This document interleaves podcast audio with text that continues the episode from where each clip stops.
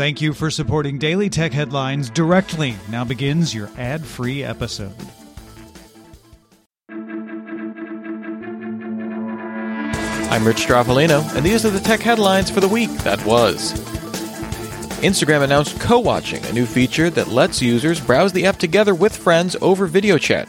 If you're in a DM or direct message conversation, you can share saved, liked, and suggested photos and videos with one another, part of an effort by Instagram and parent company Facebook to support users who are stuck at home or otherwise isolated by the COVID-19 pandemic.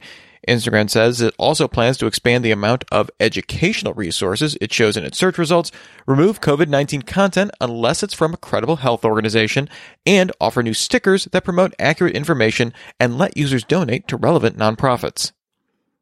Apple has announced on its developer website that the App Store is launching in 20 new countries this year, including Afghanistan, Iraq, Cameroon, and Myanmar, bringing the total to 175 countries and regions. Apple says developers need to make sure their membership accepts the updated program license agreement and paid applications agreement when applicable, and select the new countries or region in its pricing and availability section of their app before April 10th to auto-add the app in all new countries.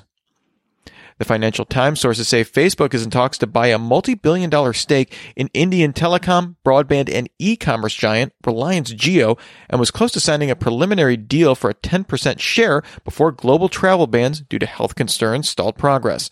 Google reportedly also had separate talks with Reliance Jio, and last year Microsoft announced plans to partner with Jio to offer cloud computing to businesses. Facebook-owned WhatsApp already has 400 million users in India, and Facebook is estimated to have more Indian users than any other single country. The World Health Organization launched a chatbot on WhatsApp for COVID-19 information. Information is updated daily and launches with English support, with Arabic, Chinese, French, Russian, and Spanish support arriving in the coming weeks.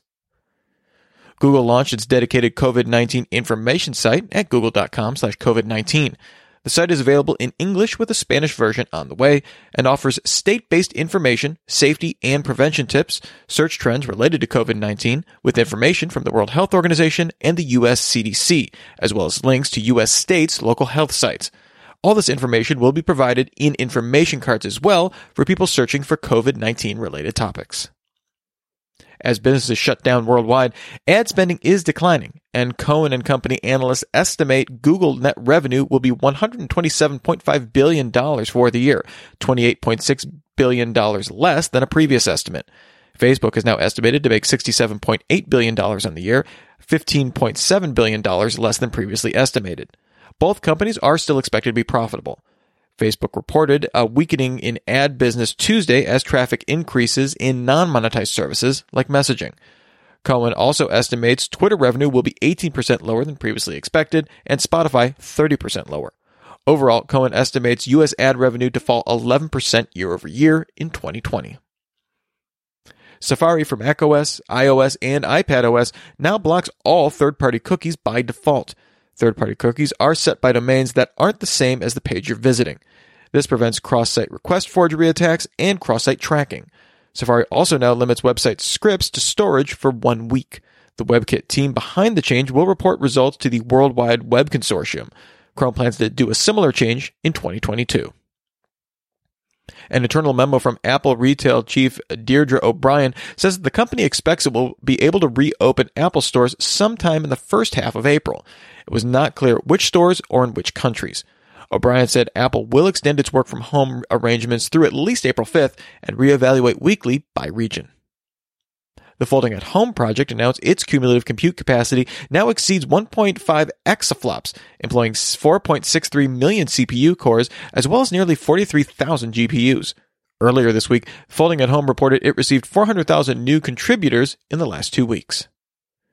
Sony Corporation announced it plans to spin off its entire electronics products and solutions business unit into an intermediate holding company named Sony Electronics Corporation, effective April 1st. This would include imaging products and solutions, home entertainment and sound, and mobile communications. Sony Executive Vice President Shigeaki Ishizuka, who headed the unit under Sony Corporation, will be the CEO of the spun-off company. Epic Games launched Epic Games Publishing, partnering with game developers Remedy Entertainment, who made Control, Play Dead, who made Limbo and Inside, and Gen Design, which made The Last Guardian. Developers working with Epic will retain 100% of their IP and full creative control. Epic Games Publishing will cover 100% of development costs. After costs are recouped, developers get 50% or more of profits. Games published by Epic will not be exclusive to the Epic Games Store. And finally, Google announced it would resume updates to Chrome with plans to release Chrome 81 on April 7th. The new version was scheduled for release on March 17th, but Google suspended updates on Chrome browser and Chrome OS to avoid disruptions as people started working from home. An official Chrome 82 release has been canceled, with features rolled into Chrome 83 expected in mid-May. Remember, for more discussion of the tech news of the day, subscribe to Daily Tech News Show at dailytechnewsshow.com. And remember to rate and review Daily Tech Headlines wherever you get your podcasts. Thanks for listening. We'll talk to you next time. And from all of us here at Daily Tech Headlines, remember, have a super sparkly day.